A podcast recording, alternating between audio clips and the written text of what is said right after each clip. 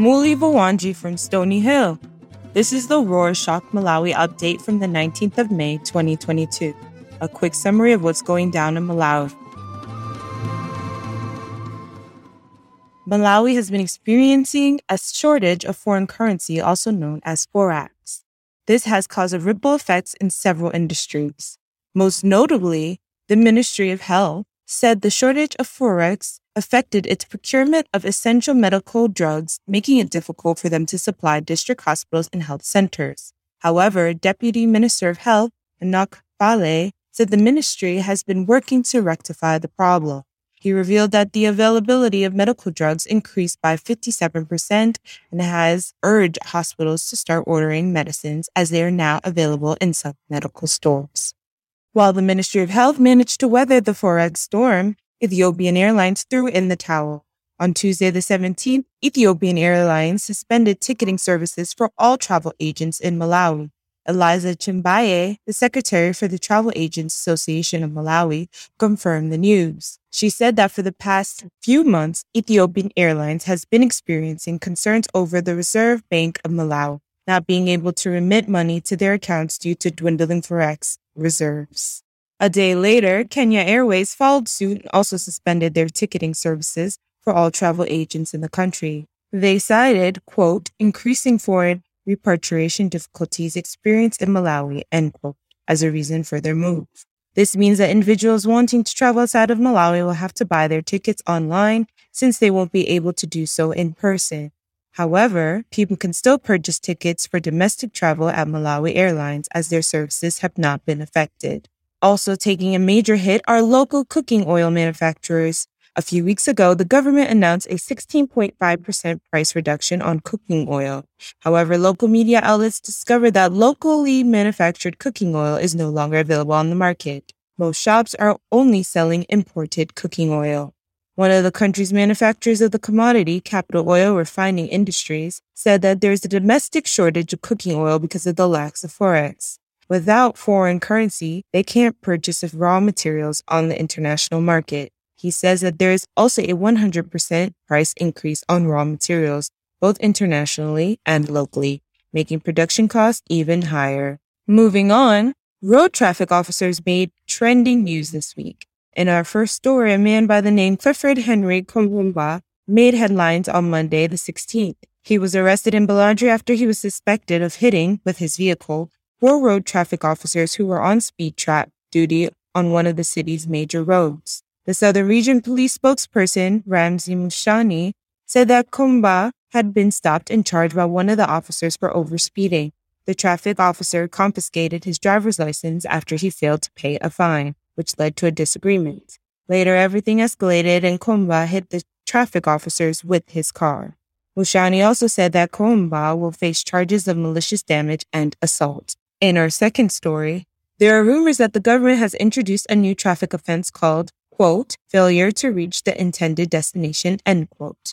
The offense is directed toward motorists who run out of fuel in the middle of the road and those whose tires punctures or develop boils, among others. The rumor started when a Facebook user going by the username Bashari al Bashar shared a picture of a ticket that he had received on Sunday the 15th in Zomba City. He was charged 5,000 kwacha, which is approximately $6 for the offense. He said his car had run out of fuel when he received the fine from traffic officers. In other news, Malawi celebrates Kamuzu Day on the 14th of May. Because the day fell on a Saturday this year, the public holiday was observed on May, Monday the 16th. Ngwazi Kamuzu Banda is celebrated because he's considered the father and founder of the Malawi nation. He ruled from 1964 to 1994 and died in November 1997 in South Africa. On Saturday the 14th, President Chakwera led the nation in commemorating the late Kamuzu at the Kamuzu Day Memorial Service. The event was attended by several politicians, clergy members from diverse denominations, traditional leaders, and members of the public.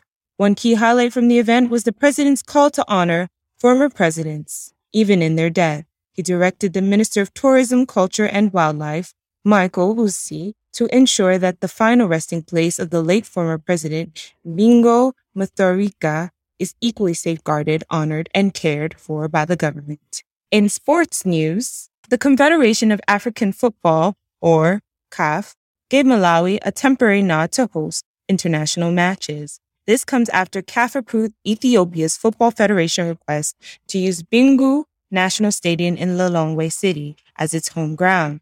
The Federation wrote to the Malawi government and the Football Association of Malawi, or FAM, after CAF banned all its facilities from hosting Grade A matches. This is very exciting news since last year Bingu National Stadium was deemed unfit to host 2022 World Cup qualifiers. The Competition and Communications Director for FAM said it's good for Malawi to host such high profile matches as the country might earn CAF's confidence to honest matches and perhaps get permanent certification. Ethiopia will play the Flames on the 5th of June and go to play with Egypt on the 9th. These matches are the qualifiers for Group D for the 2023 Africa Cup of Nations. Group D comprises Malawi, Ethiopia, Egypt, and Guinea. Four Malawian teenagers have traveled to Italy to attend the week long trials at AC Milan's Academy.